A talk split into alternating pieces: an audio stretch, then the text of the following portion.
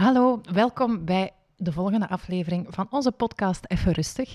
Vandaag ontvang ik samen met mijn co-host Nina, verwelkomen wij Valerie van Peel. Politica, mama, hondenliefhebster, boekenverslindster, pittig temperament, maar hoe ik ze ken, vooral een heel groot hart. Ik ben Karen, bezieler en zaakvoerder van First Floor. First Floor is er om jong, veelbelovend talent in HR en marketing de best mogelijke start van hun carrière te geven. We geloven daarbij dat enkel talent hebben niet genoeg is. Dat vraagt, net zoals topsport, investering.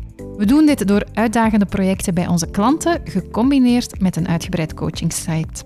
Op die manier willen we niet alleen gelukkige professionals klaarstomen, maar ook toekomstige leiders die verantwoordelijkheid durven nemen voor hun job, hun bedrijf en zichzelf. Met deze podcast brengen we jou eerlijke verhalen van inspirerende, ervaren professionals die ons een blik gunnen in de mens achter de carrière. Ik ben uw gastvrouw en word telkens bijgestaan door een van onze jonge talenten die zo aan het begin van hun professioneel avontuur al hun nieuwsgierige vragen loslaten op die ervaren rotten. Wie weet leren ze nog iets van elkaar. Veel kijk- of luisterplezier en welkom bij Even Rustig.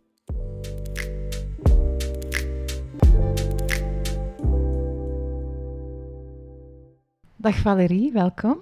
Hey, blij hier te zijn. Ja, blij dat jij er bent. Hoe is het met jou? Veel te lang geleden dat ik u heb gezien, Karen.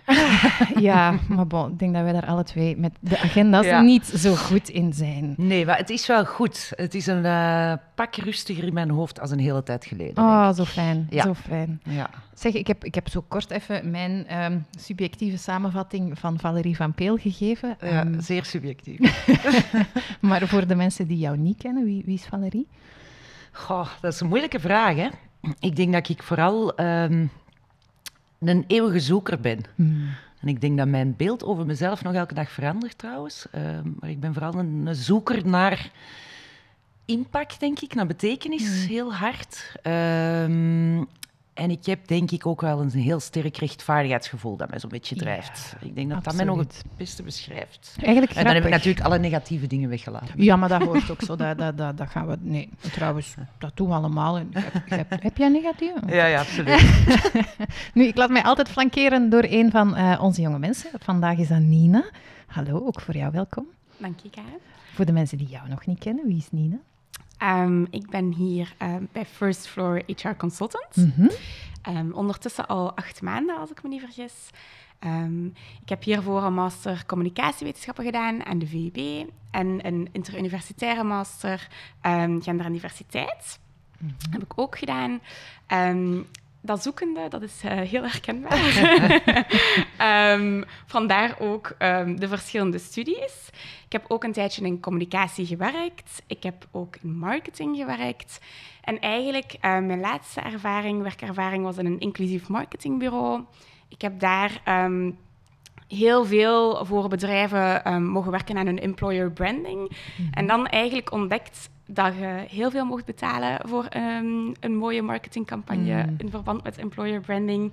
Maar dat het toch neerkomt op een aantal interne zaken. Welzijn op de werkvloer, inclusie op de werkvloer ehm, en tevredenheid van de mensen op de werkvloer. En ik wou daar ook mijn steentje aan bijdragen. Vandaar een beetje de carrière switch. eh, vandaar mijn keuze voor First Floor. Eh, ik word hier heel mooi begeleid ehm, in een ja, HR-carrière, die Mhm. nog in de, in de, hoe zegt je dat, de kinderschoentjes staat. Ja, ja, ja, maar dat gaat snel, hè? Dat, Het eh, gaat snel. Ik heb ondertussen al, eh, ben ik bezig aan mijn tweede project. Ja. Heel fijn. Ehm, en voilà, ik ben heel nieuwsgierig naar de toekomst. Ja, ja, ja. Ik vind het ook altijd fijn om die ehm, nieuwsgierigheid te zien. En ja, het enthousiasme spat er bij jou ook altijd wel af. ik zei al, ik vond het heel fijn en heel tof om je voorbereiding te lezen, want je hebt heel wat, wat vragen ehm, voor Valerie. Oei. Ik ben altijd heel nieuwsgierig. Ja, ja, maar goede nieuwsgierigheid is eigenschap. goed. Waarschijnlijk gaan er toch allemaal andere vragen uitkomen. Waarschijnlijk. Ja, misschien even voor alle duidelijkheid, Valerie. We zijn hier niet om over politiek te praten vandaag. Dat Ah, gaan we zeer niet fijn. doen. Hè. We zijn geen politieke podcast. Ehm, maar ik vind het altijd wel fijn om, om mensen waarvan ik, hè, dat is natuurlijk eh, ook heel persoonlijk, vind dat ze een inspirerend verhaal hebben, ehm, om eens te horen van ja, hoe, hoe ben je eigenlijk tot op het punt geraakt waar dat je nu vandaag bent. Ehm, en de, de, de boeiendste, of de, de, misschien wat de lastigste vraag in het begin is van waar is het voor u eigenlijk begonnen? Want ik merk dat dat voor iedereen anders is. Bij de ene is dat zijn, zijn studies, bij iemand anders is het al van thuis uit. Bij, dus als jij zo kijkt naar, oké, waar, waar is mijn loopbaan of carrière, hoe dat je het wil noemen, waar, waar is voor u zo Goh. de Ja, weg begonnen? Ik denk, ehm, ja, misschien toch. Goh, ja, nee, dat is eigenlijk een moeilijke vraag. Want Mhm. alles komt op een bepaald moment ook samen, waar dat je pas achteraf van door hebt dat het daar ook begonnen is. Mhm. Er is sowieso één punt. Ik heb eh, heel mijn jeugd eh, tot mijn 17 en half gezegd: ik ga veeartsenijkunde studeren, ik ga met dieren werken. Dat was geen enkele vraag eh, in mijn hoofd die dacht dat dat nog in vraag gesteld moest worden, om het zo te zeggen.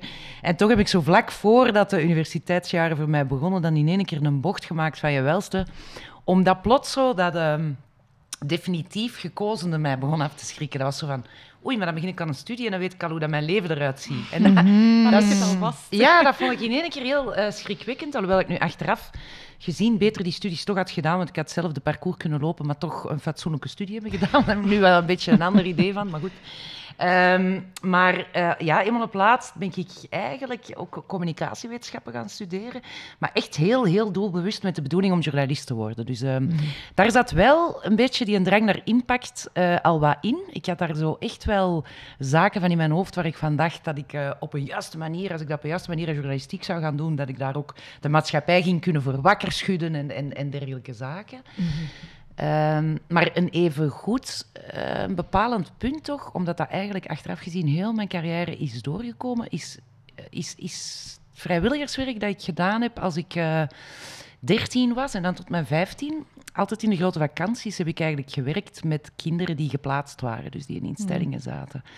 En eh, ik was zelf nog een kind. Verschrikkelijk naïef ook op dat vlak. Ik heb daar dingen gezien ja, die ik mij voordien zeker niet kon voorstellen. Ik herinner me bijvoorbeeld een tweelingske eh, dat daar was. Die, eh, we gingen daar dan mee zwemmen. ehm, en die, we bij, die ik bij het omkleden zag dat die alle twee een afdruk van een eh, strijkijzer op hun rugje hadden. En wij wisten heel weinig van die kinderen als vrijwilligers. Maar ja, op zo'n moment vraag je toch wel eens even, oei, wat is hier aan de hand? Waarop die gewoon zo, alsof het niks was, antwoordde, ja, papa was kwaad. Zo. Eh, dus zo'n verhaal. Ik herinner me daar ook nog één jongetje, Youssef. Ehm, heel gesloten jongetje waar ik dan toch zo aan mijn tijd had ingestoken. Zo, en die ik wel wat los had gekregen. En waar ik zo aan een vertrouwensband mee had eh, opgebouwd. En eh, ik ging daar na drie weken natuurlijk terug door. En een jaar later kom ik daar terug. En ik wou direct terug de groep van Youssef. Spijtig genoeg zat hij er nog, want zo'n goeie teken was er natuurlijk niet. Maar dan ook zo uw eigen blinde naïviteit ontdekken daarin. Want dat Youssef, Youssef eh, van een jaar geleden was al een heel andere Youssef geworden in dat jaar. En natuurlijk, ik had hem ook achtergelaten. Je beseft dat dan niet. Je denkt, oh, ik heb daar drie weken zoveel in geïnvesteerd. En dat heeft dat, hè, dat, heeft dat, Ja, dat ja, manneke ja. deugd gedaan. En ik doe dat nu terug. En ja, vanuit uw, uw 14-jarige naïviteit denk je dan dat je, ik weet niet, wat goede dingen aan het doen zijn. Maar natuurlijk, voor dat manneke was dat drie weken iemand die wat dichterbij kwam en die Ja. dan gewoon vertrekt. En een jaar later denkt ik, hier sta ik terug. Waar zijde? Mm. Ehm, dus dat heeft mij heel hard wakker geschud in heel veel dingen, denk ik, die soort ervaringen. En ik heb dan achteraf gemerkt dat ik zowel in de journalistiek als daarna in de politiek toch dat thema telkens opnieuw naar mij toe heb getrokken en daar eigenlijk altijd een beetje op ben beginnen inzoomen. Bescherming van kinderen, kansen geven aan mensen eigenlijk, want daar gaat dat over. Hè. Dus ja, waar is het gestart? Al die dingen tezamen? En dan de keuze voor communicatiewetenschappen. Met, ik wil in de journalistiek. Van waar bij u de keuze voor communicatie? Ja, dat is hetzelfde. Ja, ehm, ga- mijn, mijn oom en mijn eh, opa ehm, zaten ook alle twee in de journalistiek. Mhm. En ehm, ik had van mijn opa altijd het gevoel dat dat een halve halfgod was. Omdat hij echt, alles wist altijd. Ehm, en ik vond dat een hele interessante wereld. En ik heb communicatie gekozen toen ik dat op dat moment moest beslissen. Vooral omdat er veel geschiedkundige vakken in zaten. En aan de VUB dat een beetje een andere Mhm. aanpak was dan in Gent of zo. Ja. Ehm, daar zit je echt zo meer een individu. Dan, ik wou geen nummertje zijn in een Mm. grote universiteit. Ik had daar heel veel schrik voor. En ja, ehm, dan uiteindelijk toch zo, ja, die wereld van de journalistiek, ik vond dat wel heel spannend. Ehm, maar ik had dan het gevoel, eens dat ik ermee bezig was, dat ik niet genoeg te vertellen had of zo. Of, of allee, er zijn al zoveel journalisten en kun je dan wel nog een impact maken. En Ja, ja, ja. daar was ik dan een beetje de draad kwijt of zo. En ik ben dan eh, in communicatie gerold. Maar ehm, ja, het was wel met hetzelfde achtergrondidee van... dan kun je zo impact hebben in de Mhm. wereld, Ja, maar daar ja, ook een beetje gedesillusioneerd... Hoe zeg je dat? Gedesillusioneerd. Ge- Wacht, wacht. Gedesillusioneerd. geen bloopers, nu Ah, hebben we er nee. eentje. Ja, Ehm, ja. ja, hè, van, van hoe het dan toch allemaal met elkaar zit of zo. Dus Ja. dan... Ja, Oké. ehm, voilà. Alright. En jij dan uiteindelijk aan je communicatiewetenschappen begonnen?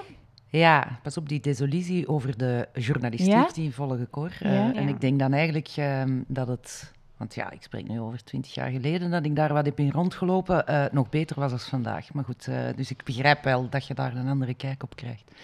Eh, maar je wou vragen, de studie is begonnen, ja, en- afgemaakt, Karen. Goed zo, goed zo, goed zo. maar met zeer weinig inzet, daar ga ik wel heel eerlijk in zijn. Dat waren eigenlijk, eh, mijn studentenjaren waren, eh, ik was heel blij dat ik maar een nummertje was in die, in die aulas, want anders zou het te veel opgevallen zijn dat ik er heel weinig was. Ik ben een beetje losgebroken in mijn universiteit. Ik kwam uit zo'n heel streng gezin waar dat niks mocht en waar dat je nooit buiten mocht. En plots zat ik op kot. Ik heb geleefd die eerste jaren.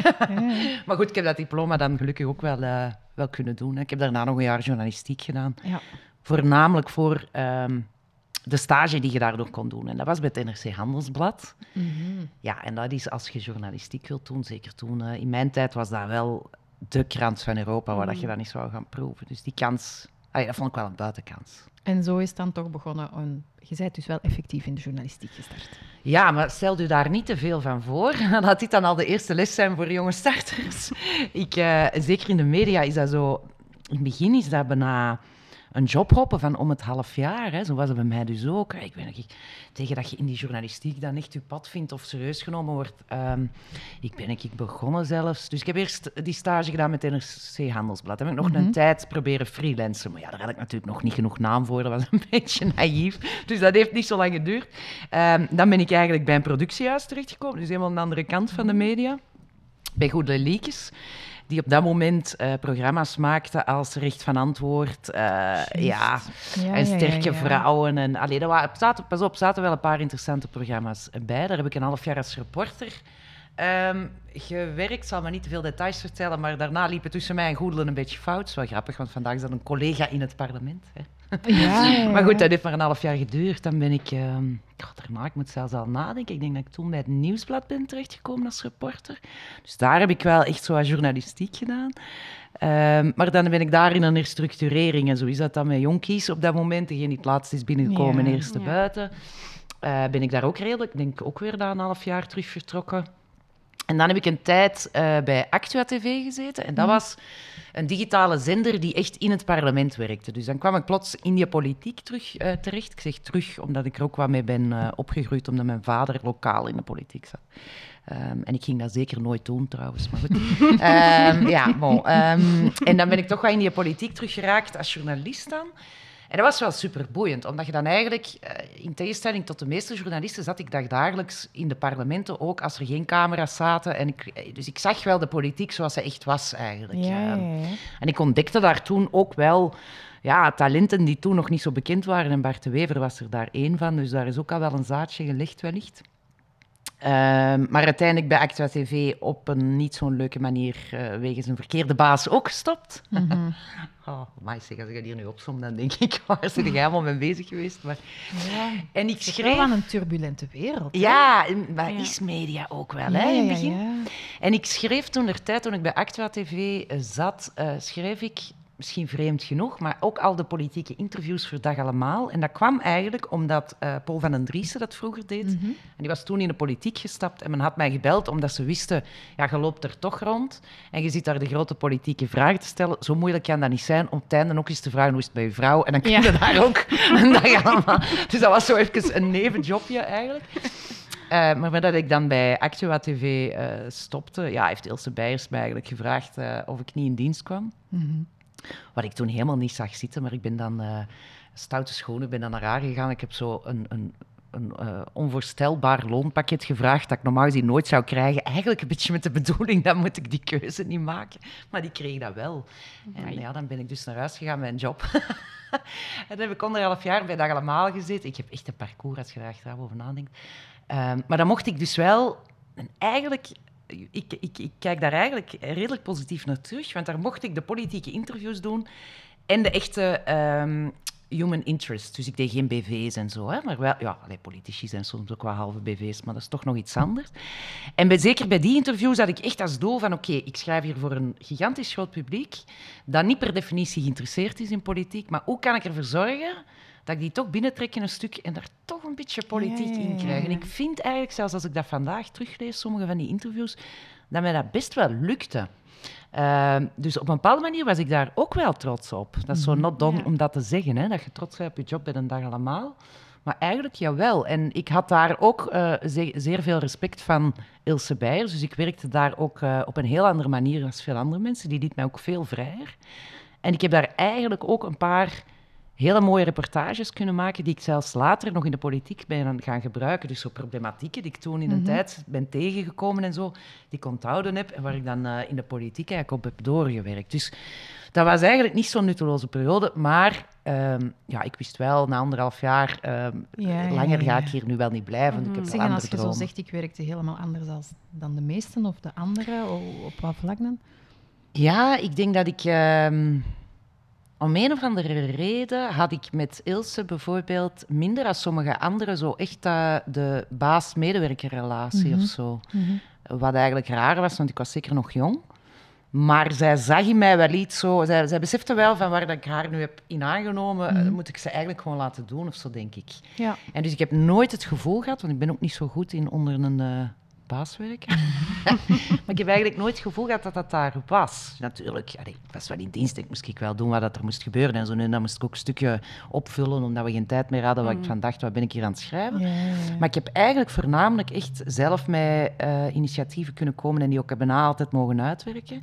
En dus dat was best wel fijn. Alleen zat daar natuurlijk, voor mij zat daar geen parcours in, in die carrière daar. En ehm, na anderhalf jaar uh, ben ik dan eens met de standaard gaan uh, praten.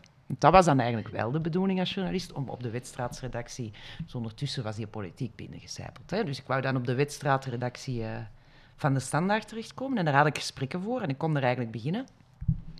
En dan Karen viel helemaal een privé in, in Tondert. En mm. dan mm. ben ik zo iemand die dan ook alles omgooit. En dan ben ik mm. dus in de politiek gestaan. Hoe raar is dat? Ja, het is echt zo. Is dat dan een beetje omdat je zegt van de privé viel in het honderd, dus ga ik mij nu even, heb ik iets nieuw nodig om er eenmaal in te kunnen springen en erin te duiken en daarin te smijten? Zo zie je maar, dat carrière is niet altijd zo gepland. Nee, nee. Nee, het was, allez, het, het, het zat natuurlijk allemaal wel, um, het was zo, ik had Bart de Wever hè, redelijk goed leren kennen als journalist. Mm -hmm. um, ik had daar wel een klik mee. Mm -hmm. En ik ging, dat was de periode dat hij een beetje bekendheid begon te krijgen. En dat, was deels omdat hij ook een paar keer in een dag allemaal stond. Mhm. Sommige van die interviews heb ik gedaan. En dat waren zo van die interviewdagen. Dan, dan deed ik een uurtje met hem dat interview. Um, maar ik bleef daar zo nog drie, vier uur hangen.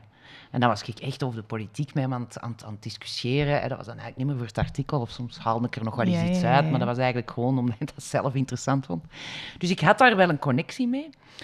En um, ik ben mij door hem ook in de partij wat gaan inlezen. En ik heb dan eigenlijk, gaat heel raar klinken, maar pas Geert Bourgeois ontdekt. En het is eigenlijk Geert Bourgeois, mm -hmm. zijn visie en hoe dat hij sprak over uh, ja, dat inclusief gemeenschapsverhaal mm -hmm. uh, dat Vlaanderen zou moeten zijn, dat mij heeft binnengetrokken. Mm um, dat gecombineerd met het feit dat ik het parlement had bezig gezien en er eigenlijk heel pragmatisch van overtuigd was dat dat Belgische niveau niet meer werkte. Hè? Ja. Dus het speelde ja. zo'n beetje op alle vlakken. Um, dus ik wist al wel, goh, ik ging het nooit doen, die politiek. Ik heb het uh, ooit op mijn veertien met heel veel um, braveur tegen onze uh, toenmalige burgemeester verkondigd. dat is een ander verhaal. Maar goed, um, maar dat begon toch wel binnen te sijpen. Maar ik was eigenlijk van plan om dat op een latere leeftijd te doen. Wat ik ook gezonder vind, mm -hmm. hoor. Maar dus toen bleek mijn verloofde niet de persoon die ik dacht dat hij was, om het maar even zo te zeggen. Mm. maakt ook allemaal niet meer uit. Maar eigenlijk viel alles zowel wat ineen. En ik had op dat moment zoiets, voort dan inderdaad, dan ga ik gewoon voor een compleet ander leven. En ik ja. heb ze nogal intuïtief gewoon Bart opgebeld en hem gevraagd, uh, mag ik voor jou komen werken? Waarop hij de legendarische woorden uitsprak, ja, het zou goed kunnen dat onze partij binnen een maand niet meer bestaat, want het was vlak voor de verkiezingen in 2009. Kartel was net gebroken. En hij was eigenlijk ervan overtuigd dat we misschien de kiesdrempel niet gingen halen. Maar hij zei, als dat wel zo is, dan bel ik u de dag na de verkiezingen en dan neem ik u in dienst. En uh, ja, de rest is geschiedenis. Ja, dus dat is allemaal heel toevallig eigenlijk. Hè? Ja. Is dat intuïtieve dat je net noemde. Ehm, is dat iets wat vaak terugkomt voor jou? Is dat iets waar je vaak op steunt? Ja, ja, ik durf ook wel springen. Ja. Dat heb ik altijd gehad. Is dat, is dat bewust dat je zoiets hebt van... Allee, hoe moet ik dat zeggen? Hè? Zo van, ja, mijn intuïtie zegt het is die kant uit. En dat je heel bewust dan zegt, dan ga ik die kant uit. Of je doet dat gewoon. Ik laat dat zeker voor een groot deel meespelen, mijn intuïtie. Maar langs de andere kant ik dan, en dat staat er wat tegen, alleen mee in contrast, ben ik wel iemand die heel lang kan doen over sommige beslissingen. Like bijvoorbeeld nu de beslissing om te stoppen met politiek. Daar heb ik vijf jaar over gedaan. Dus eigenlijk een traject van vijf jaar. Vijf jaar geleden zat dat al in mijn hoofd. En dat Ja. heeft zo lang geduurd. Nu ja, dat is natuurlijk ook een heel grote beslissing geweest, omdat dat meer is dan een job. Dat is, dat is, een, een, ja, dat is een mandaat. Dat is, daar heb je voor geleefd de afgelopen 15 jaar. Hè. Ehm, maar toch is het de intuïtie die op het einde heeft beslist. Ja, Die de doorslag heeft. ja eh, dat deeltje dat, de, de, ja, dat uw lichaam bijna zegt van... Je voelt toch dat dit niet meer oké Ja. is. Zo, ja. Dat is wel de doorslag.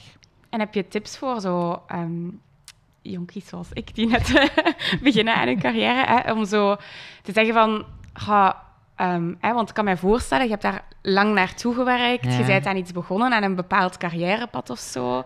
Ehm, maar je voelt aan je intuïtie dat het niet juist is en Ja. dat je iets anders wilt doen. Heb je tips van, naast je intuïtie, andere dingen die kunnen meespelen of waar je echt naar moet luisteren? Of hoe dat jij dat hebt aangepakt om dan die beslissingen te maken? Eigenlijk, allee, er zijn zo twee dingen. Eigenlijk denk ik dat, ieder, en dat is voor iedereen zo, eigenlijk weet je het altijd wel. Hè? Achteraf blijkt dat dan ook vaak, maar eigenlijk weet je het altijd wel. Dus het komt eigenlijk altijd neer op een grote portie lef hebben. En lef heeft te maken met zelfvertrouwen natuurlijk. Hè? Ja. Als zeker als professioneel is, want het heeft ermee te maken dat je... Ik ga hier springen en ik vertrouw erop. Zelfs als het misgesprongen is, kom ik weer wel recht. Ja. En dat is natuurlijk iets dat je, waar dat je niet meteen mee geboren wordt, of toch niet iedereen. Ehm, maar ik denk dat, en daarom vind ik deze podcast trouwens wel echt een goed initiatief. Ik denk dat het wel kan helpen, mij heeft dat toch altijd geholpen, mij eh, te beseffen van die onzekerheid dat ik voel. En dat, dat, dat- iedereen heeft dat. En er zijn gewoon mensen die durven verstand op nul zetten en gaan. En hè? springen, hè. En dat is iets dat ik Ja. altijd wel heb gekunnen. Oeh, Ja. onzeker, want ik was ook maar een onzeker vogeltje hoor. Maar ik kom wel altijd op een cruciaal moment staand op nul en spring. Dat moet je gewoon doen, eigenlijk. Ehm, Het tweede dat helpt, vind ik, eh, die dat mij heel veel helpt, is, is wel spreken met veel mensen. Ja. Ervaringen delen. En daar voelt je ook veel van aan. En het is ook in gesprekken met soms mensen dat je aanvoelt welke richting dat je zelf uit wilt. Zo.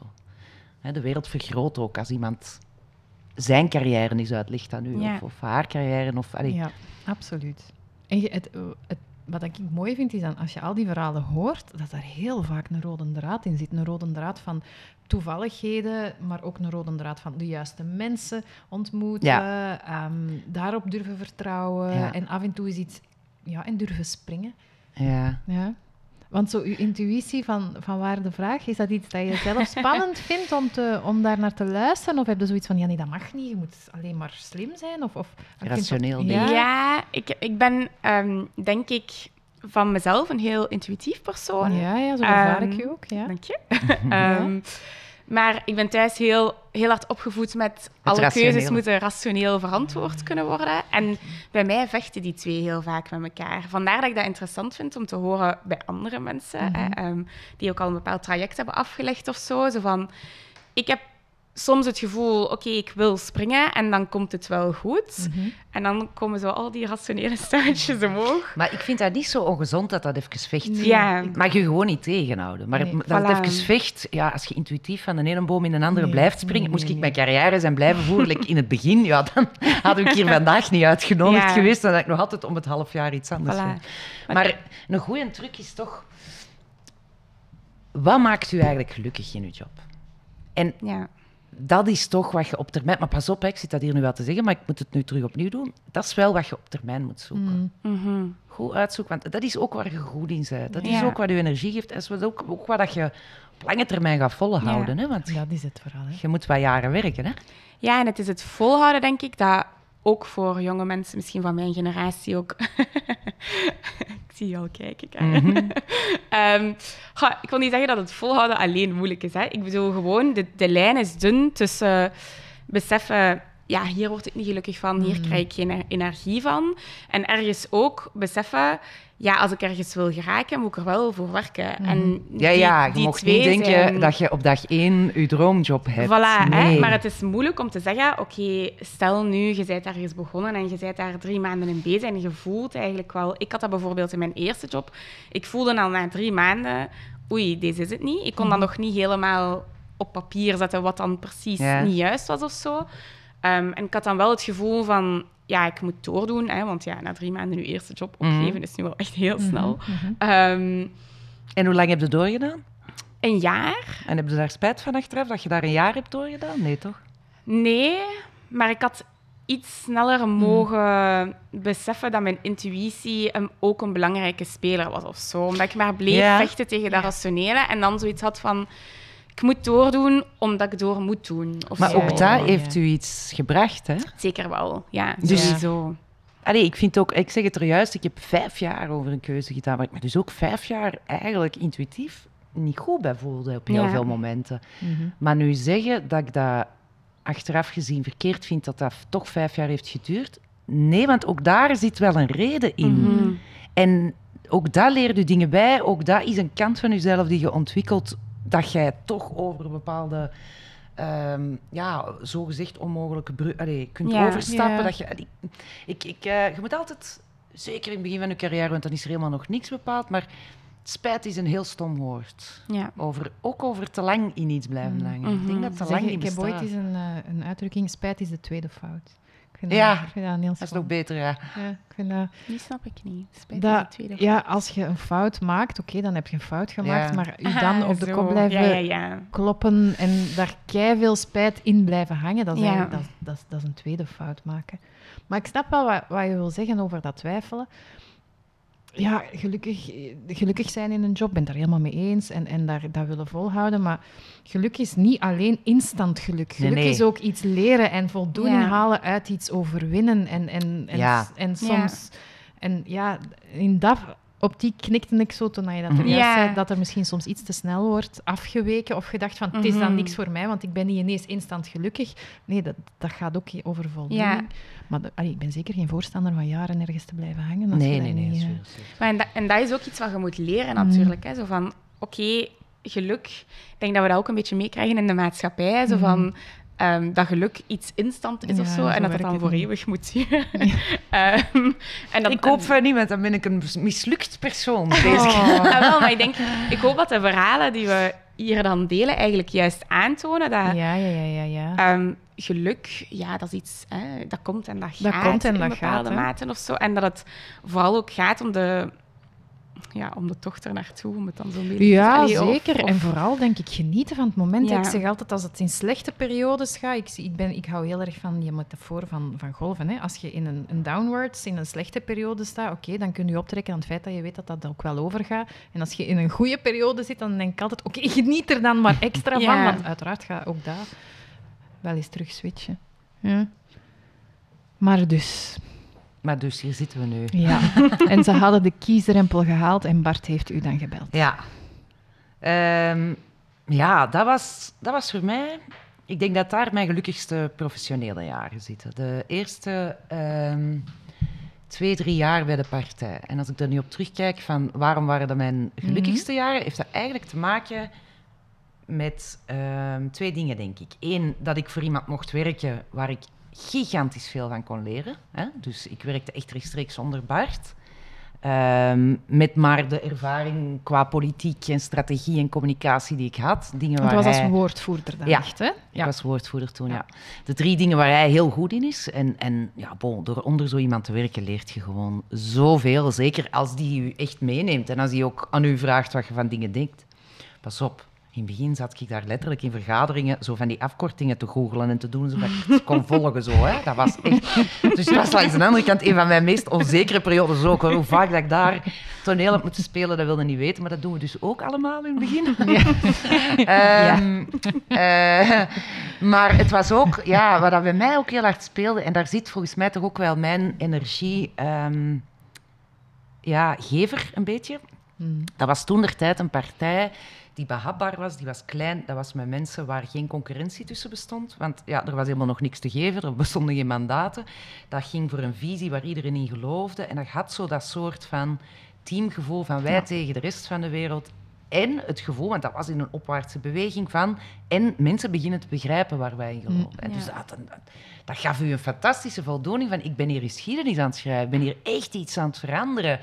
Dit, gaat impact hebben. Dat heeft, dat, dat, dat uh, wat wij hier vertellen wordt gehoord en zal misschien ooit realiteit worden. En ja, er zat natuurlijk nog een hele dosis naïviteit in mijn woorden. Die ik nu spijtig genoeg een beetje verloren ben. Maar um, dat waren fantastische jaren. En ik heb toen heel hard gewerkt, echt zeven op zeven, van s morgens tot s avonds. Ik had voor die job 800 euro net afgegeven.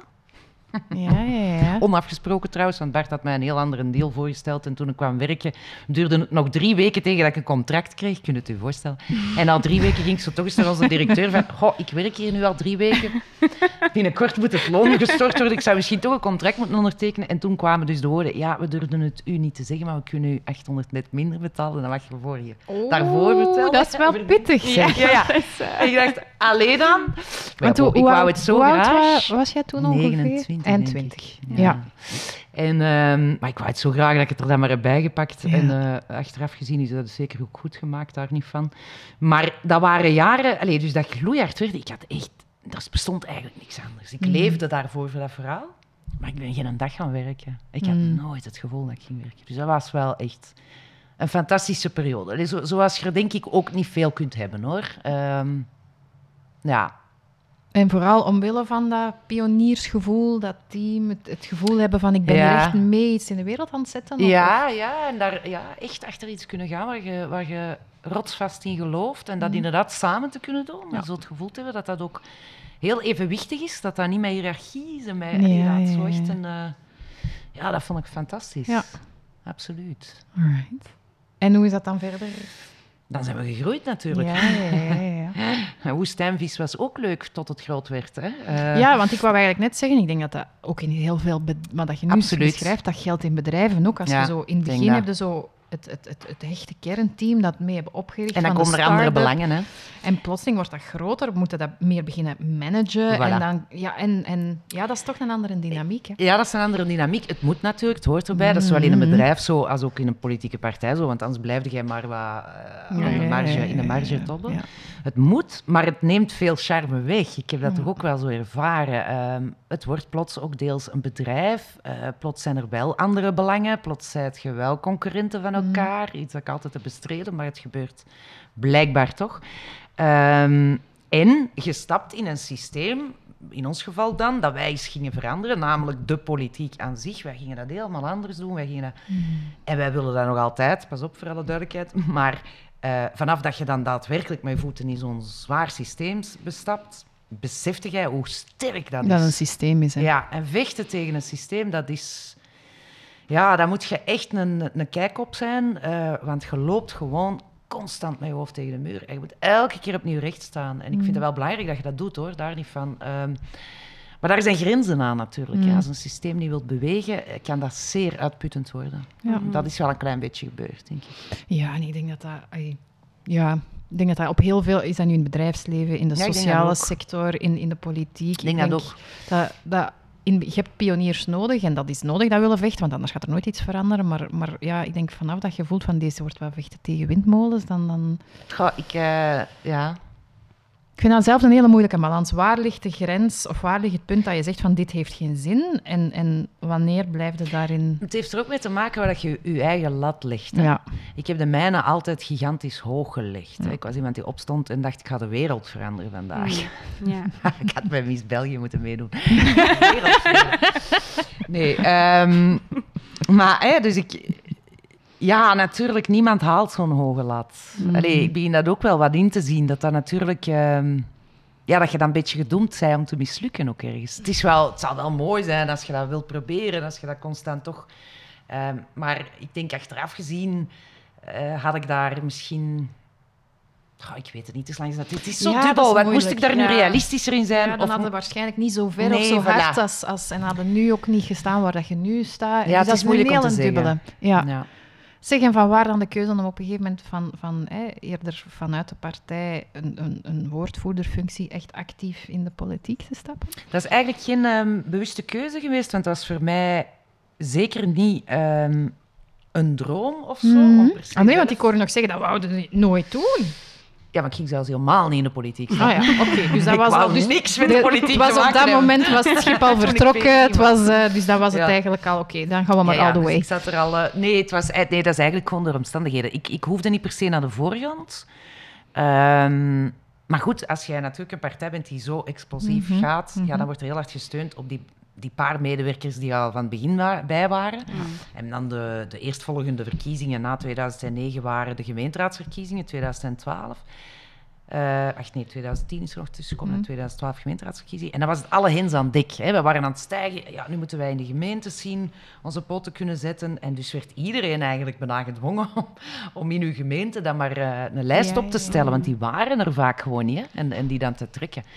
En zo ben ik eigenlijk ja, een beetje willen snilles op de voorgrond ja. gekomen. En dan eh, redelijk goed gescoord, waardoor ik dan weer Hmm. vatbaar werd om op een eh, nationale lijst te zitten natuurlijk. Zo En vond je, dan. dat, vond, vond je dat spannend om naar die voorgrond te gaan?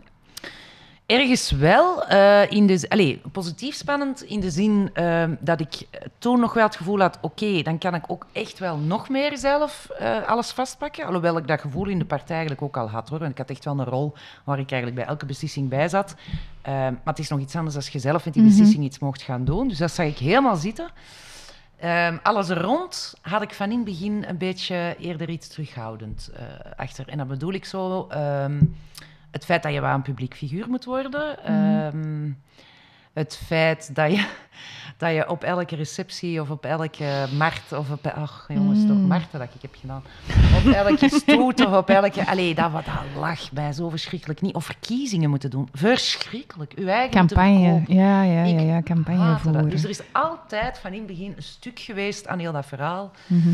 Dat ik niet, niet zo fantastisch vond. Maar de kans om in zo'n parlement zelf eens te gaan zeggen like, over bepaalde zaken, dat is wat ik vind en dat is waar ik voor ga gaan. Dus ja, de, politieke, de politieke rol, de politieke, het mandaat om inderdaad eh, als parlement, dat wel, maar het, het publieke figuur zijn, minder. Ja, minder. Hoewel ik wel altijd, en daar zit dan toch zo mijn communicatiewetenschappen ehm, rol toch nog een beetje zo in mijn, in, in mijn hoofd waarschijnlijk.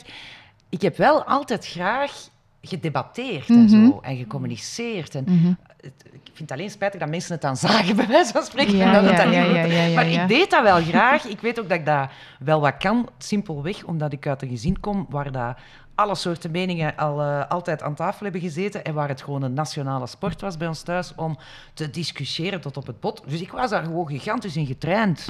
Ik kwam niet in de politiek van, oh, er gaat daar subiet iemand met een andere mening. Wat moet ik nu doen? Nee, nee. ik had al sinds mijn drie jaar met mijn broers en mijn vader getraind om een discussie te winnen. Dus ehm, dat deed ik wel graag, hoor. Daar moet ik eerlijk in zijn. Dat stuk wel. Ja. Zeg, en wat vonden ze er eh, thuis van dat je dan uiteindelijk toch in de politiek bent gestapt? Eh, dat, eh, zoals dat altijd bij ons thuis was, eh, gaf dat wisselende reacties. Ja, hè? Dus, dus van de zeer negatieve tot de zeer positieve. ja.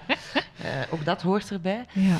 Ehm, maar het was ook wel, en dat heeft in mijn leven denk ik misschien een iets te grote rol gespeeld. Mijn vader was heel trots. Hmm.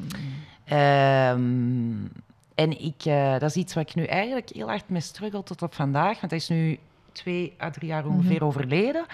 Ehm, ik, hoeveel ik eigenlijk heb gedaan om zo, kijk eens papa. Mm. Dat, ik ben daar wel een type voorbeeld van, van ehm, heel veel keuzes gemaakt te hebben, denk ik, of toch altijd in het achterhoofd met wat gaat ons vader ervan vinden en gaat hij dat interessant vinden en gaat hij mij nu zien staan, zo dat. Mhm.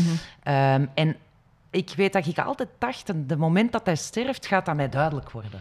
Dan ga ik eindelijk eens weten wie dat ik zelf ben. Dat klinkt nu echt erg, hè, wat ik nu zeg. Mhm. Maar goed, dat, was, dat zat zo in mijn hoofd. En dan stierf hij. En ik weet het nog niet, natuurlijk. Want zo simpel is dat niet. Want natuurlijk, een stuk heb jij uit je opvoeding. Bijvoorbeeld, mijn vader was dus ja, lokaal ook een politieker, maar was vooral ook een huisarts. Maar zo nog een type die voor alles, die leefde ook voor zijn patiënten. Wij zagen hem niet. eh, die, die, die, ja, die betekende alles voor zijn gemeenschap. Ehm, die kwam voor eh, de zwakkeren in de gemeenschap op. Die was OCW-voorzitter. Die, die, allee, was een heel geëngageerd persoon. Ehm, dus je krijgt dat natuurlijk mee. Ik denk dat ik dat ergens ook wel wat van hem heb overgekregen. Is dat nu eigen? Is dat nu... Hè, snap je? Ja, Aan een tijd ja, ja, weet wat je is van ook niet meer zo wat goed. doe ik Ja. omdat het mij zo is Ja, ingelepeld? want, want, ja, of ook, wat doe ik om gezien te worden? Hè? Ja, Want ja. dat is zeker een factor geweest bij mij, maar ik ben er zo nog niet altijd uit. Ja, maar misschien ben ik ook wel gewoon zo. Ah, ja. Want ik ben natuurlijk ook een dochter van mijn vader. Hè? Dus er zal wel iets genetisch zijn overgeplant. Mhm. Ehm, maar dat is ehm, ja, een deel van de zoektocht om daar toch eens ooit achter te komen hoe het nu juist zit. Ja. Ik vind Ja. dat heel herkenbaar, omdat wij binnen First Floor, ehm, in de eerste weken dat je bij First Floor werkt, is eigenlijk de bedoeling dat je een presentatie maakt met je golden circle. Golden. Ah ja. Ehm, en uw why dan eigenlijk te- zelf te identificeren. En ehm, ik en heel veel collega's struggelen daar in het begin zo wel wat Mm, mee. ja, van, moeilijke ah, eh, ja, wat is mijn drijfveer nu eigenlijk? Ja. Eh, je moet dat dan zo op papier zetten, dat is heel moeilijk. Ehm, ik vind het wel fijn om te zien dat er allee, mensen daar in het algemeen wel mee struggelen. Dat dat Ja, zo... ja. Dat is ook een heel veranderlijk gegeven. Ja, maar ik Ja. heb wel het gevoel, als ik ehm, hè, ja, heb opgezocht, ik voel me nu zo'n bespieder of zo. Nee, nee, dat mag. Dat is legaal. Eh, had ik wel altijd het gevoel dat er bij u zo'n soort van rode draad door zat. En ik vroeg me eigenlijk al af, ehm, doorheen eigenlijk u bezig te zien, of dat dat een bewuste drijfveer was, of dat je daar dus van bewust waart, die, die why, hè, de reden waarom dat je dingen doet, zo, wat bij u dan, dat ik niet verkeerd begrijp, impact maken Mhm. is vooral. Ehm, en ik had het gevoel, allee, dat komt over dat je daar heel bewust mee bezig bent geweest. En ik vroeg me af of dat ook zo Ja. was. Ehm, nee, daar word je bewuster en bewuster van dat dat iets terugkomend is en dat dat ook hetgeen is waar je naar zoekt de hele tijd. Hè. Dus im- impact is dat zeker. Wat dat bij mij zeker is, is ook ehm, echt een rechtvaardigheidsgevoel. Of zo. Ik, ik, eh, ik kan niet tegen ehm, situaties waarbij de mensen die ermee te maken hebben, of de slachtoffers daarvan, geen stem kunnen hebben. dan, dan heb ik heel hard de neiging om die stem te zijn. Zo. En dat is iets dat er gewoon, achteraf gezien, altijd al heeft ingezeten. Als, als klein kind, ik weet dat nog, ik ging tijdens de middag thuis eten, de meesten bleven op school eten. En tegen dat ik terugkwam, was daar altijd wel een ruzie. Zo, dat was, ja, Ja, zo, zo is dat lagere met kinderen. school, Ja, lagere schoolkinderen, voilà. Ehm, ik kwam altijd aan die poort en het eerste kwamen ze met de twee groepen. Hè? Want dat was het ruzie en dan kwamen ze, kom bij ons. En kwam- en zo, ja, kinderen, hè. Maar, bon. maar ik weet, achteraf gezien, ik deed altijd maar één oefening. Ik keek, wie is er hier met minst, wie is hier de zwakkere? En daar ging ik bij staan. Dat is iets dat ik altijd heb gehad. Ik weet niet hoe dat, dat komt. Ehm, ja, een beetje een aantrekkingskracht naar mensen waar dat je van voelt van... Die moet ik mee empoweren of zo. Ehm, en dat is wel iets eh, dat ik denk ik in de journalistiek, maar zeker ook in de politiek, altijd wel wat heb gedaan. Mhm. Ja. Dus het is impact en het is daar rechtvaardigheid. Ik kan er niet tegen als, als, als iemand onrechtvaardig wordt behandeld. Dat vind ik verschrikkelijk. Ja. Mm. Zelf onrechtvaardig worden behandeld vind ik nog verschrikkelijker. Hè? Dan ontplof ik gewoon. Ja, ja, ja. Ja, ja, ja. Ik kan er niet tegen. Veel meegemaakt? Heel veel.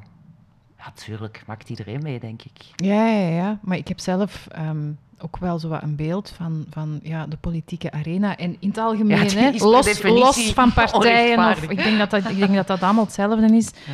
Ja, dat dat, ja, dat dat toch wel een constant vechten is of zo. Ja, ehm, dat is ook zo. Want daar als Ehm, jonge vrouw, hè, want hoe, hoe, hoe oud was je toen je uiteindelijk dan de eerste keer verkiesbaar, begin 30? Of, Ja. eh, ja. denk ik, hè. Ja, zoiets. Ja. Dus enerzijds de eerste keer... Zwanger. Ver, oh, ook nog hormonen. Ehm, Tweeling. Echt waar. Zwangercampagne voeren met een tweeling. Dat is ook echt een Oh. aanrader. Ja, ja. en dan die, die, die, zo dat, die politieke arena. Ik vind dat eigenlijk ik vind Ja. dat een heel treffende spreekwoord. En dan tegelijkertijd publiek figuur. Want ook daar, ik, ik weet niet of dat, dat alleen mijn aanvoeling is, maar ik heb de indruk dat het gegeven van een publiek figuur zijn ook de afgelopen tien jaar heel hard veranderd is. Ja, ik denk dat ook. Ik denk dat ook Ehm. die sociale media heeft toch veel... Oeh, dat heeft... Ik, ik weet niet altijd of het positief is, maar dat is... Ja. Ja, in mijn ervaring niet, maar dat is natuurlijk omdat ik op die voorgrond Ja, ja, stond. ja. Ehm, ik heb toch nooit het olifantenvel, zogenaamde olifantenvel volledig kunnen kweken tegen elke dag uitgemaakt te worden voor eh, weet ik veel wat en, en over je kinderen zelfs en weet je, allee, het is elke dag hè, op die sociale media Maar dat mensen nu aanvallen. En, ja, ik heb dat nooit echt. Ja, natuurlijk, je krijgt wel daar iets van harnas tegen aan tijd, hè, want dan Mhm. is dat gewoon niet houdbaar. Maar ik heb toch nooit volledig kunnen, eh, Mhm. kunnen afzetten. Ehm, ik heb wel geleerd van er minder naar te kijken. Dat helpt natuurlijk nog het beste. ik heb ook geleerd als het mails zijn om, uh, om een standaard boodschap terug te sturen die uh, als volgt klinkt. Geachte meneer XXX, ik dank u voor uw mail. ik wens u zeer veel beterschap. Warme grote Valerie van Peel. En dan weten ze echt niet meer wat ze moeten doen. maar um, Nee, je kunt ermee lachen. Het is, het is, eh, het is best wel hard, ja. Mm. Het, is, het is zwaar. En wat de politiek sowieso is, het is een wereld waar je constant in vechtmodus zit. Ah, en ook constant in een harnas loopt. En ik uh, ben sowieso een vechtertje. Uh, ik denk dat ik vanuit mijn jeugd, door omstandigheden die uh, ook niet onbekend zijn, um, wel wat een vechtreflex als overlevingsreflex heb mhm. ontwikkeld. Mhm. Dat is niet alleen negatief, want dat is die reflex die mij ook dat constant recht haalt en, die, en, die maakt dat ik, uh, waar andere mensen al zouden stoppen, toch nog eens doorga. Ja. Uh, maar die heeft wel binnen dat politiek verhaal constant op aangestaan, natuurlijk. Mm. Uh, en dat is aan de tijd niet meer gezond. En dat is ook wel wat ik, wat ik na een tijd voelde hoor. Dat je bijvoorbeeld het wantrouwen dat je spijtig genoeg in die job moet hebben. Alhoewel mhm. ik zelf nooit zo heb willen werken. Maar je moet het daar een beetje hebben. Ehm, dat je dat mee naar huis neemt. Hè? En mhm. dat je natuurlijk even goed thuis naar de mensen rondom je zo gaat kijken. En dan is het niet meer goed. Uh, dat was één van de vele um, triggers in de beslissing die ik heb genomen. Van dat is niet meer gezond. Van een mm. tijd veranderde dan ook echt. Hè? En dat, uh, dat is niet de bedoeling. Dus ja, dat is niet evident. Langs de andere kant wil ik dat ook weer, want het is nu omdat ik zo dicht tegen die beslissing zit, dat ik dat misschien nog een heel negatief voorstel. Ik wil dat ook niet... In elke partij uh, zitten uh, fantastische mensen die daar met mm. wel de juiste instelling zitten, die geen grote leugenaars zijn, die uh, mes in hun rug steken vanaf dat je omdraait. Hè. Er zitten daar ook fantastische, passionele, intelligente mensen. Ik heb daar ook vrienden gemaakt. Hè. Ja, zeggen altijd dat dat onmogelijk is. Dat is echt niet onmogelijk. Ik heb die daar zeker gemaakt. Ik heb met veel collega's ook heel goed kunnen samenwerken, mm. absoluut. Want hè, je hebt daar uiteindelijk een tiental jaar heel actief geweest en nog steeds. Hè, maar als je er nu zo naar terugkijkt op vandaag, hè, tien jaar later, wat, wat heeft u dat eigenlijk als, als mens gebracht, die tien jaar? Dat je zegt van ja, dat... dat... Ja, dat is als mens, dat is een goede vraag. Ja. Goh. Want ik kan mij voorstellen dat het niet altijd makkelijk was, maar ja, daar leerde soms ook de meeste dingen van. Um, heb je zoiets van... Misschien enerzijds dat ik meer kan bereiken als ik ooit had gedacht. Mm. Langs de andere kant dat het niet hoeft. Ah, Klinkt misschien heel contradictorisch. Nee, mooi. nee, dat is een mooie, ja. ja, ik heb denk twee lessen gehad uh, in heel die periode. Um, en mij, dat, dat, het niet hoeft, bedoel ik niet dat je het niet moet doen. Maar nee. van mij moest het. Ja. en dan, uh, ja, dan, dat is weer die lat. Dan, uh... Dat het een keuze mag zijn. Ja, en dat je ook niet... Uh, ik, ik, had, ik, eh, ik heb de neiging om dan bijvoorbeeld terug te denken... Ja, tien jaar heb ik daar geknokt, maar wat heb ik nu letterlijk echt veranderd? Dat is maar dat en dat en dat. Ik ga, ik ga altijd vinden dat het te weinig is en dat ik nog hmm. meer... En dat ik teleurstel en dat ik... Ja, dat is natuurlijk geen, hmm. geen houding waar dat je een gelukkige mens van wordt. Ik denk dat dat ook niet... En ik denk ook dat ik ondertussen... Dat is het, daarom zeg ik, het is tweeledig. Ik heb ondertussen genoeg vertrouwen in mijn kunnen ehm, gekregen door dat ik kan beseffen dat als ik die lat wat lager zou leggen, dat ik evenveel kan bereiken. Mhm, want dat ik het wel kan als het mhm. moet. Zo, ik denk dat dat die periode wel heeft gegeven. Ook al was het dus niet altijd zo fijn. Daarom dat ik dat zeg, je mocht nooit spijt hebben van iets dat langer mhm. duurt. Ja. want je kunt ook zeggen, vijf jaar, je hebt de vijf jaar ongelukkig. Ja, goed, eh, anders had ik die les niet, denk ik. Ja. En soms moeten dingen ook rijpen, hè. Ja, lang. Heel lang. maar ik vind dat wel een mooie van die... Ehm, het hoeft niet, want dat... En, dat niet moeten, ja. ja. Kijk, dat bleef hangen. Ja, want dat merk ik bij heel veel jonge mensen, maar je weet, je mag me altijd eh, tegenspreken, hè. Ik, dat, dat er zo'n grote moeten zit bij jullie. En waarschijnlijk had ik die zelf ook, maar ben ik dat al vergeten. Maar, ja. ja en dat is ook iets... Um, we hebben dan ook altijd zo één op één uh, gesprekken met Rennen. Ja, ja, ja, collega, collega um, ja. En um, ja, zij, zij zei ook op een bepaald moment, oh, maar jij moet zoveel van jezelf. Zo. Mm, en vandaar dat ik het zo heel herkenbaar vond. Ja, want inderdaad, eh, en ik heb dat met veel vrienden van mijn leeftijd ook, wij moeten zoveel van onszelf. Zo van, mm. ja, maar dat moet, dat moet zo en dat moet op die manier. Terwijl, als je het dan zo hoort van andere mensen, hoe dat zij het gedaan hebben, ja, soms maak je beslissingen of gebeuren er dingen en dat, dat is dan niet zoals het eigenlijk moest van jezelf of zo, maar dat mm. komt dan ook wel goed. Of, allee. Maar plus dat je als mens meer waard bent dan alleen uh, je job, je Facebook-profiel en je hobby. Hè. Um, het, het, draait daar eigenlijk ook weer niet om. Hè? Impact hebben kunt jij ook in je straat willen doen. Hè? Mhm. Door wel eens, uh, allee, dat klinkt nu heel cliché, maar ik vind dat toch wel wat belangrijk, dat is die gemeenschapsvorming weer. Maar door wel eens om te kijken naar een buur die het moeilijk heeft of zo, hè, bijvoorbeeld. Ja. Um, en ik wil zeggen, wij moeten zoveel, maar het, het, hetgeen dat we moeten, en zeker bij de jongeren merk ik dat ook, maar ik zeg, ik ben er zelf even schuldig aan, dus het is zeker geen generatieprobleem. Nee, nee, um, idem. Ja, heeft toch te maken met vaak hoe dat je denkt dat anderen naar u gaan kijken. En eigenlijk is dat zo onbelangrijk. Mm -hmm. Ja. Grappig dat ik dat zo onbelangrijk vond. Ik was aan politiek. maar ik vind dat eigenlijk zo onbelangrijk. Behalve ja. natuurlijk van de mensen die, die dicht bij u staan. Maar, ah, wel, die, ja. maar die zien u niet graag, omdat jij fantastisch bent in uw job. Nee, nee. ja, die link legde ik daarnet ook al toen, toen jij zo aan het uitleggen werd van zo'n publiek, publiek figuur mm. zijn en um, iedereen heeft een mening over u en alles wat je doet en zo. En dat ik dan dacht van, ja, je, hebt, je moet dan eigenlijk wel snel uh, op een heel... Allee, uh, voor kort traject of zo. Andere mensen hebben daar misschien meer tijd voor. Um, de keuze leren maken van ja, wie zijn mening telt voor ja. mij. Ja, dat is wel. Ja. Daar word je heel erg mee geconfronteerd. Dat is waar. Ja, dat is waar. Um, en dat is niet verkeerd, want iedereen moet die les leren, denk ik. Nu dat is iets, Mhm. iets heel uh, typisch is dat je in het begin met iedereen... Als je zo jong bent, wilde bevriend zijn met iedereen. Ja. Je Ja. moet voor iedereen goed doen. En dan tijd, als je wat ouder wordt, beginnen te leren... Nee, niet nodig. Ook geen tijd voor. Hoeft Ja. niet. Eh, Niet gewoon- iedereen hoeft mij leuk te Ja. Nee. nee. ja, dus inderdaad, dat, dat is daar eh, heel confronterend voor. En pas op, je, je trapt daar deels ook wel in, hè, want ik heb zelfs echt, echt op een bepaald moment een beetje een kokonreflex gehad. Hè, van ik, ik, als, als ik niet moest werken, ik kon dat perfect doen. En als ik ergens moest gaan spreken voor 400 maanden, allemaal doen. Maar dan zo snel mogelijk naar huis en alle andere dingen van buiten komen, schafte ik gewoon af. hè. Ik ging niet meer naar de winkel. Ik ging, gewoon omdat ik dus...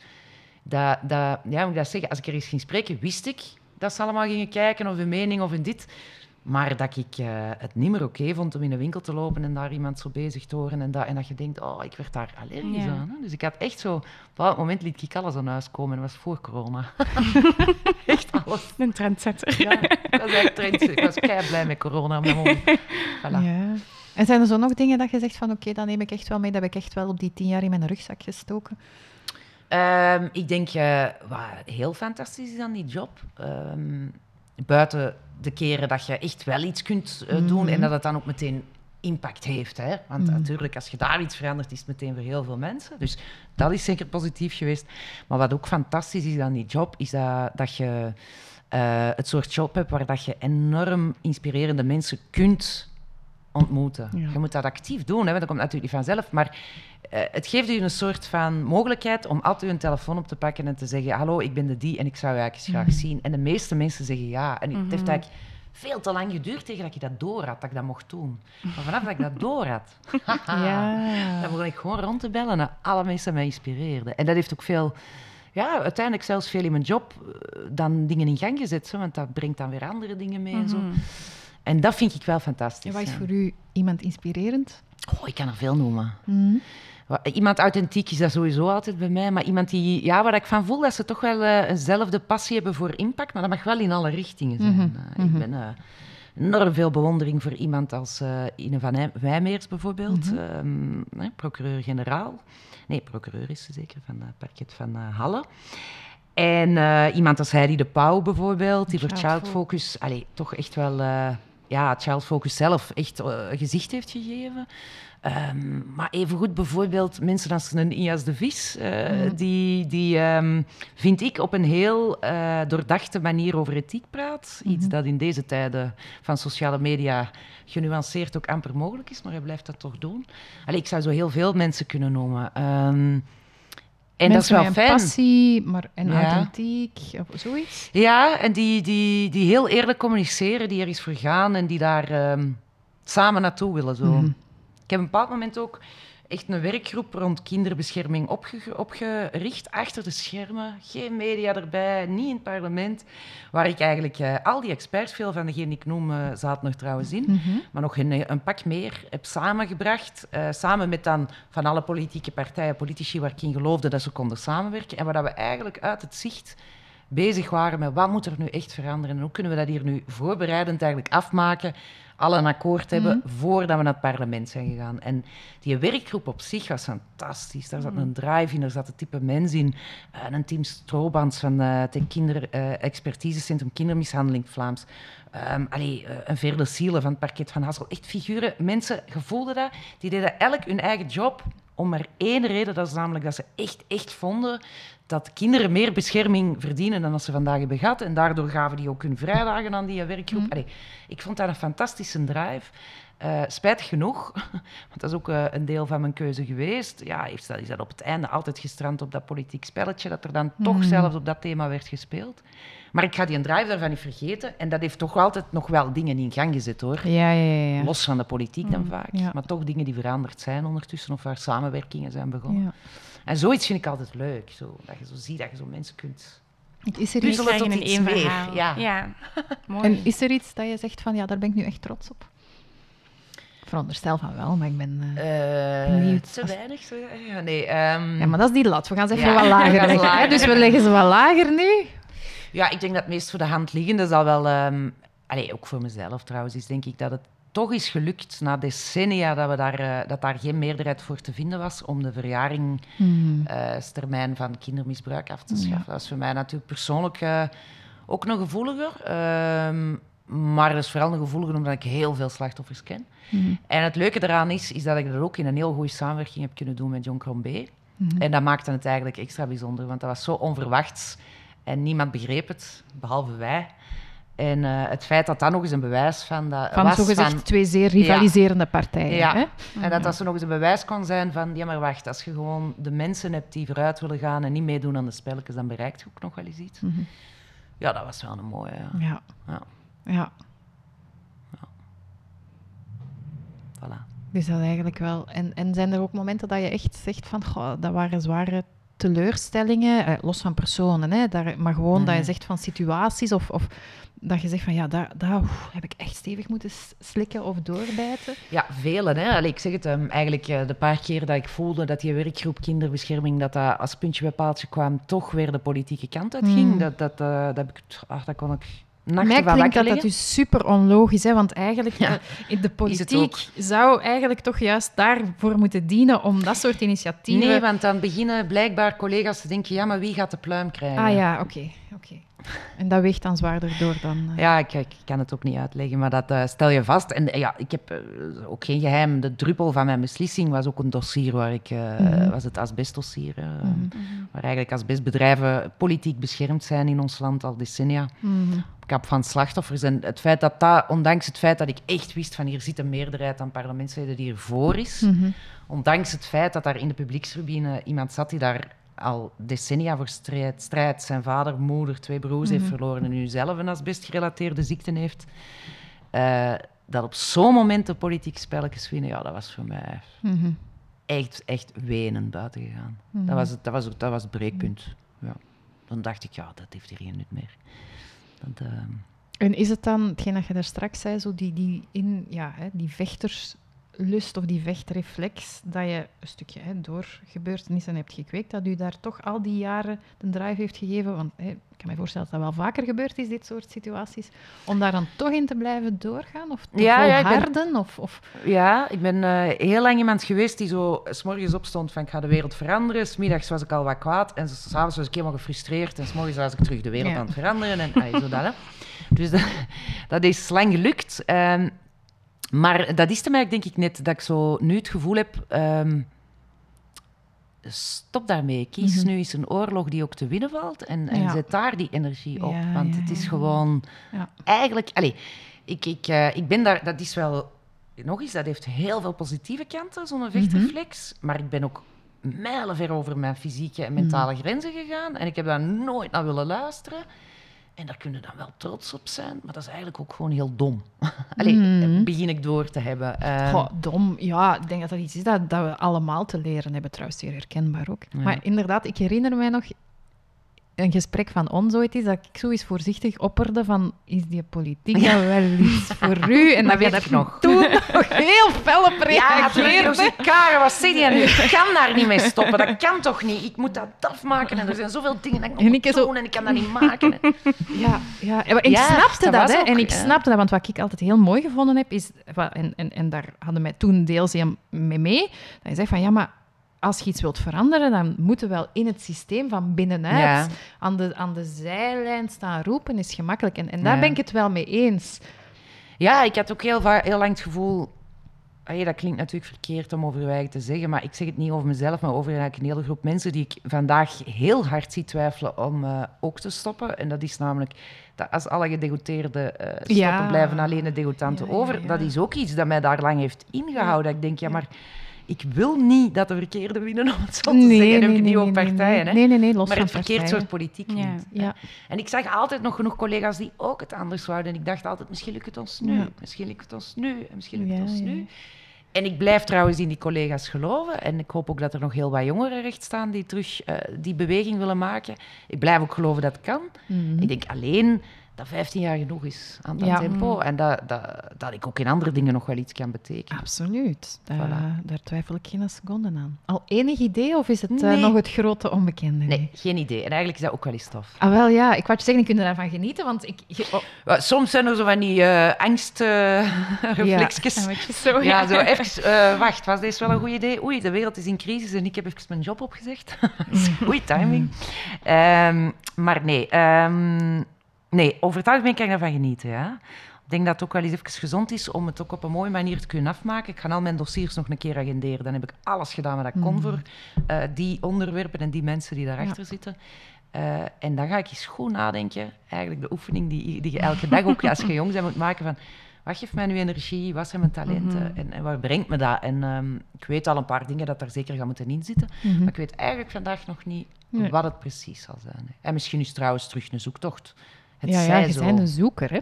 Het is dat, het zij Je zo. bent een zoeker. Maar je hebt nu nog altijd ook zoiets van, maar ik kom wel op mijn pootjes terecht. Ik eh, vermoed dat en ik hoop dat ik er binnen twee jaar niet moet komen ik, zeggen... ik, nee, ik twijfel ik, er niet eh, aan, dat weet je. Ik Maar... ben een plantrekker, dat komt Ja. wel goed. Ja, ja. Nou. oké. Wat, blij- wat blijft er u zo hangen als je dit allemaal hoort? Ja, ik vind het wel inspirerend zo om te horen allee, van iemand die toch al een bepaald traject heeft afgelegd. Hè. En je hebt ook bepaalde dingen doorgezet. Ehm, dat dat ook zoiets is van, oké, ik denk dat we als jongeren ons heel bewust zijn dat we ook een ehm, werk-privé-balans moeten hebben. Mhm. Eh, de befaamde werk-privé-balans. Ehm, hè, we, we hebben allemaal mensen rond ons zien sukkelen met die Mhm. Werk-privé-balans, ja, ja. onze ouders en grootouders. eh, dat we daar ons heel bewust van zijn. En ik vind het wel inspirerend ook om te horen van, oké, ja, je moet je daarvan bewust zijn, maar soms moet je ook eens door bepaalde dingen om dingen te bereiken. Mhm. Ehm, en ook ehm, dat het ook oké is als iets u niet ligt of zo, om dan een andere richting uit te gaan. Of misschien niet, niet ligt, of als het dan niet meer is. Hè. En ehm, dat ik ook niet frantic moet bezig zijn met wat is mijn why en waar ga ik naartoe of zo. Ehm, omdat, zoals jij dat zei, dat dat eigenlijk iets is dat je achteraf terugzag. En niet, allee, dat je misschien niet helemaal aan het begin... dat- Dit is mijn why en nu moet ik die richting Nee, uitgaan of zo. nee, helemaal Het is iets dat gaandeweg Ja. vorm krijgt. Maar Ja. het, is, het is altijd boeiend om zo'n oefeningen eens daar te Ja. doen en daar af en toe eens bij stil te Ja. staan. En dat we die oefening later dan ook Ja. nog eens mogen doen. Ja, en die Ja. moet zelfs nooit afgeraken. Nee. Dat is het leuke. Ik was begonnen met te zeggen, ik ben een zoeker. Ik ben een zoeker als moeder, ik ben een zoeker als eh, mens en ik ben een zoeker professioneel. Maar ik vind dat niet verkeerd, want als je een zoeker zei, wil dat ook vooral zeggen dat je iemand zei die niet gewoon ergens gaat zitten en dit was het dan. Eigenlijk moet je dat zo zien. Dat is iets positiefs. Het is niet dat vinden dat zo belangrijk is. Het is blijven durven, je eigen in vraag stellen, blijven denken, van, wat is, nu, wat is nu de impact die ik op het leven, of op, voor mij is dat belangrijk, op de mensen en op, op, op alles kan hebben, maar wat is ook hetgeen mij gelukkig maakt, dat mij volledig maakt, en daar, daar ooit een volledig correcte balans in vinden. Ik denk dat die mens niet bestaat. Ik denk dat lijkt zo op Facebook en Instagram, maar die Nee, bestaan niet. Ja. Ik geloof dat Hoeft ook niet. Nee. Falen is niet zo erg. Hoeft niet, hoeft niet. Ja. Zelfs als mama mogen falen, heb ik geleerd. Heb ik ook Ja. moeten leren, maar het hoort er zelfs bij. Ja. Had jij nog vragen dat je zegt van dat wilde ik graag nog weten? Is zoveel. Nee, nee. ehm, Mag nog, hè? Ah ja, nee. ehm, zo aansluitend aan wat we nu ook net zeiden, had ik ook wel nog... Ik had zo gelezen in een interview van ja, eh, allee, met jou, hè, dat je vaak het gevoel hebt dat mensen zo sereen zijn. Hè? Dat, Ja. je, dat je soms zo mensen tegenkomt die Ja. sereen overkomen en dat je daar soms wel een beetje jaloers op bent Ja. of zo. Ehm, en dat je het gevoel hebt dat in u dan zo iets heel broeierig zit. Ja, of enorm. Woede, woede, woederig of zo, als je dat zo zegt. En ehm, allee, van Karen heb ik ook al geleerd dat mensen die soms heel sereen overkomen, hè, dat die ook hun eigen problemen hebben en zo. En dat dat dan misschien gewoon niet zo zichtbaar is. En ik vroeg mij af, alleen nog in welke mate in uw carrière dat dat woeligere, woeligere, Ja, ja. woeligere, Ja, ja, moeilijk, hè? Ja. dat je dat misschien ook kunt zien als iets positiefs. Ja, dat is, is eigenlijk heel grappig. Ik ga er eens een grappige anekdote over vertellen. Ehm, maar eerst en vooral is het zo, ik heb dat heel hard. Hè, dus er is altijd iets te vechten bij mij. Oké, dat is natuurlijk ook dingen die u vooruitrijden. Maar dat gaat bij mij wel redelijk ver. Dat is zo, mijn medewerkers moeten daar altijd mee lachen. Als die bij mij in een commissie zitten in, in, in, in het parlement, en het is eender welk thema, en ik, moet, ik weet dat ik daarop ga tussenkomen of ik volg dat op. Hoe vaak dat gebeurt, dat ik dan tegen mijn medewerker zeg, ja, maar ik kan nu, ik het- ik kort houden, ik ga rustig blijven. Ik heb geen zin om hier nu weer een drama van te maken. En dan, je moet het je al eens lachen.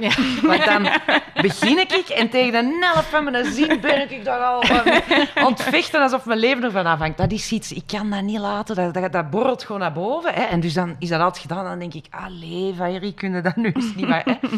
Maar het, de grappige anekdote is, ehm, om toch eens eh, een, een collega bij naam te noemen, Vincent van Petegem, dat is nu een minister van Begroting van CD&V.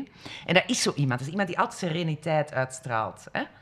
En ik was met Vincent eens ergens, ik weet het niet meer toe, ergens, eh, we waren aan het wandelen in ieder geval. En ik zeg tegen hem, exact dat, ik zeg... Oh, ik ben soms zo jaloers op u, omdat jij zo ook binnen dat politiek debat, jij doet dat altijd op zo'n rustige, serene manier. Waarop dat hij tegen mij zegt, ik ben zo jaloers op u, want elke keer als ik u bezig zie, zie ik passie en Ja. authentiek.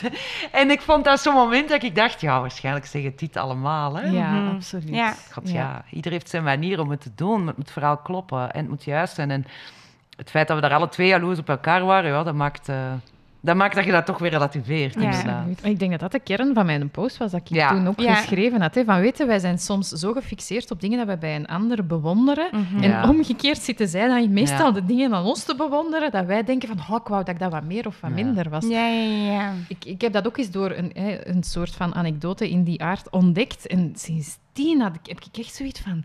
Oh, Mhm. Oké, dat heeft bij mij echt toen voor een shift van... Oké, ja, dus goed. Ook, want ik, ben, ik heb ook een vrij woelig Allee, temperamentje. en, en daarvoor had, ik- was, kon ik ook zo jaloers zijn op zo die mensen die altijd Ja. zo rustig... En in mijn beleving was dat in control, die kunnen zichzelf beheersen. Ja. En nu heb ik zoiets van, ja, oké, goed, dat is uiteraard een mooie eigenschap, maar ja, ik denk, dat, jij bent ook wel iemand vrij vurig en, en ik denk dat onze kracht juist ligt in dat Ja, dat in het waar. kunnen en daarin mensen in meetrekken en, Ja. en enthousiasmeren en een stukje het voortouw inpakken. Ja. Maar dan moeten dat zelf ook wel beseffen van, ah, wacht, inderdaad.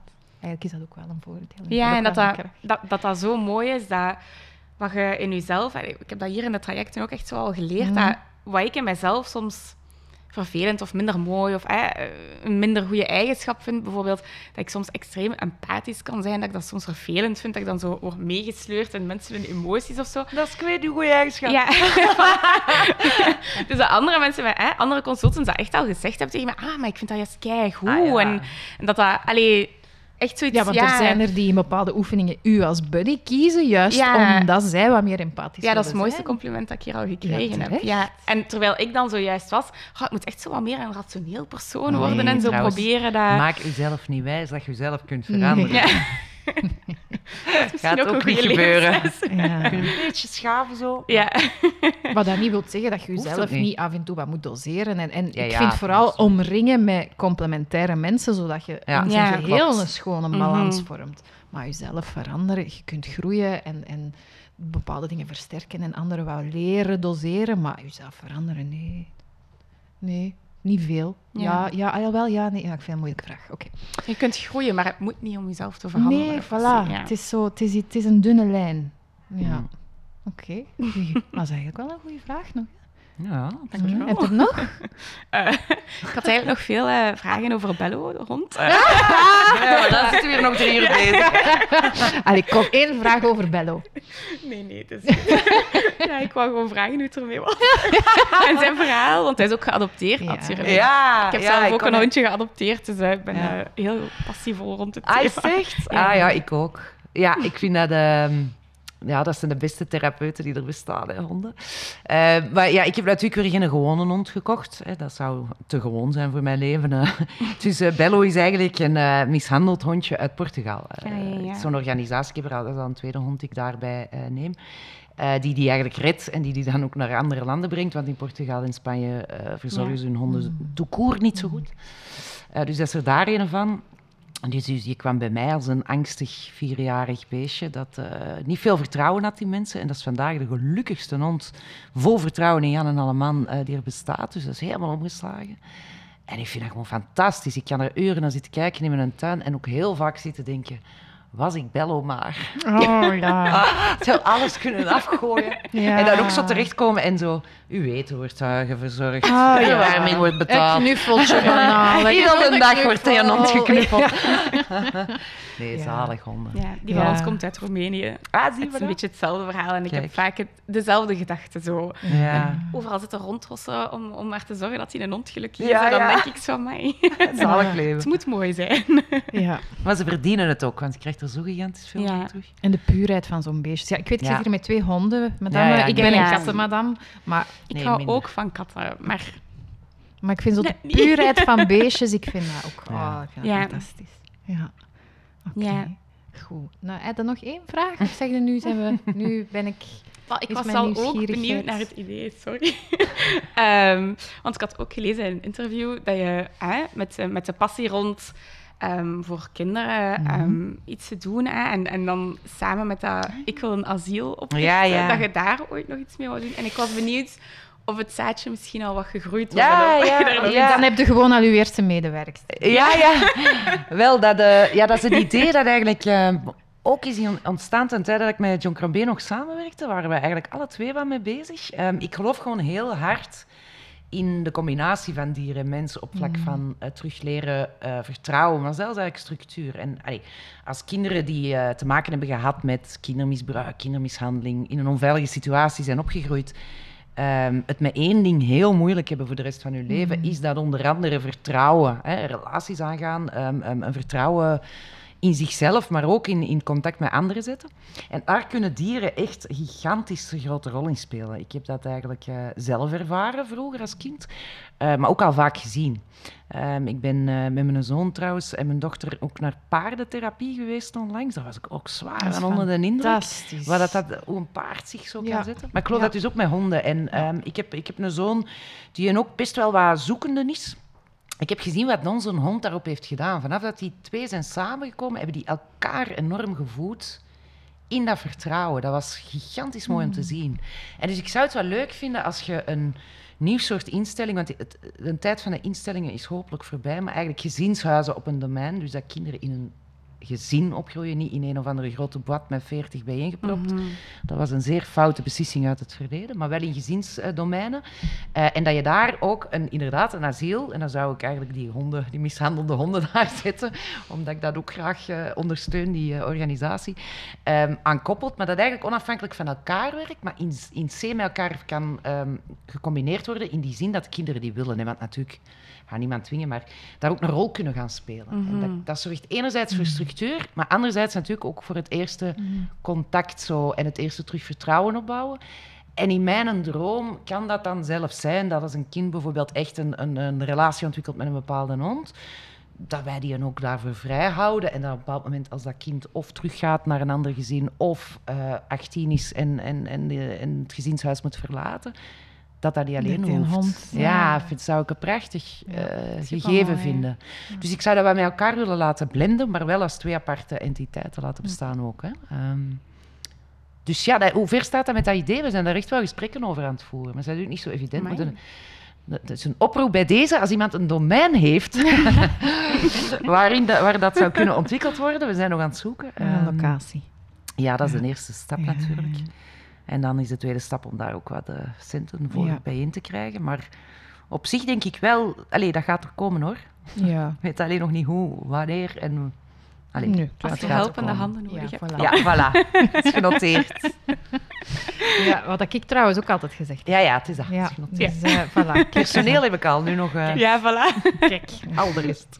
Ja, zeg, we, ehm, we eindigen klassiek altijd met eh, een vraag van ehm, wat als je op vandaag zou terugkijken Hm. naar eh 20-jarige, eh, gemiddeld genomen 20-jarige Valerie, wat zou jij haar Ai, ai, ai, ai, ai. als grootste eh, advies of, of tip meegeven met hetgeen dat je nu weet? Ik denk toch, ehm, zie jezelf wel liever. Hmm. Ja. Want daar ben ik nu nog maar mee bezig. En dat, is, Hmm. dat is wel verloren tijd. Ja, Ja. dat snap ik. Zeg, en omgekeerd, hoe zou zij dan nu naar u kijken? Ja, dat vraag ik mij ook af. Goh, dat weet ik eigenlijk niet. Ze zou toch ook al veel gelachen hebben met een paar van mijn stoten, denk ik. Ook belangrijk, Ja. ook belangrijk. Ja. Ja, best wel oké, denk ik. Weet je, ik, ehm, ik, ik zit nu in een leeftijd dat ik ook al eens trots durf te zijn op iets. En ik ben, ja, maar dat is echt nieuw voor mij, moet ik wel eerlijk toegeven. Maar ik ben Ik bijvoorbeeld heb de wel... vraag ook wel bewust gesteld om. Dat geef Ah, ik ja. toe. Maar ja, ik ben ondertussen wel trots geworden op ehm, het feit dat ik mij nooit door niks of iemand, en nogthans heb ik daar echt wel onder druk gestaan, heb laten veranderen. Hmm. En ik heb het bij veel andere mensen wel zien gebeuren, dus ik ben daar best wel trots op. En ik denk dat ik daar op mijn twintig ook al trots op zou geweest zijn, want zo was ik toen ook al. Dus ehm voilà, als ik dat niet mag noemen. Ja, ik vind dat ook Ja. iets om heel trots op te zijn. Zeker. Toch? Dat kan iedereen zeggen. Dus, Nee, nee, nee, inderdaad. En zeker eh, vanuit de omgeving dat je komt, ik denk dat daar Ja. de verleiding nog groter is. Ja. Eigenlijk zowel politiek als media. Ik denk, dat, allee, ik denk dat dat de twee omgevingen zijn waar dat je daar het zwaarst van op gechallenged wordt. Ehm, dus ik vind dat heel terecht dat je daar heel Maar trots op bent. Ik hou wel van een challenge. Ja, dat, dat, dat weten we. Ja. Goed, Valerie, dankjewel. Ik Graag vond het. Ja, zoals altijd, zeer inspirerend. Ehm, En jij hebt hier heel inspirerende jonkies in uw huis, heb ik gemerkt. ja, dat oh, vind ik dankjewel. Eh, een prachtig compliment. Wat vond jij ervan? Ik vond het ehm, ja, heel inspirerend. Ehm super fijn. Hmm. Ik had misschien een beetje zenuwen. Ja, ja, maar iedereen, iedereen. Dat is ook, ja. Zo met de micro en zo. Ja, ja, de, ja Nee, en, ehm, ja, nee eh, superleuk. Echt heel Ja. fijn om zo van iemand eens een, een heel traject mee te doorlopen. En allee, zo, ook leuk om te zien tot welke inzichten dat je zo in de moment bent Mhm. gekomen. dat was echt zo. dat is waar je ziet, het is nog een proces. ja. Ja, it never ends. Nee. Ja, Ja. oké. Nee, ik vond het ook eh, heel fijn dat jij erbij was met al jouw leuke Dank vragen. je. Dank je En- dat ik erbij mocht zijn. Ja, tuurlijk. En voor u, dank je wel om eh, tijd voor ons te willen maken en ehm, te komen vertellen over uw verhaal. Ja. Ik weet dat ik het leuk vind en ik ben er zeker van dat er heel veel andere mensen dat ook eh, zeer boeiend gaan vinden. Ik hoop het, maar heel graag gedaan. Ja, dank je wel. Dankjewel om te kijken of te luisteren naar deze aflevering. Hopelijk heb ook jij genoten van een momentje even rustig. Benieuwd naar nog meer eerlijke verhalen? Abonneer je dan zeker op een van onze podcastkanalen via Castbox, YouTube, Spotify of Apple Podcast. Tot dan!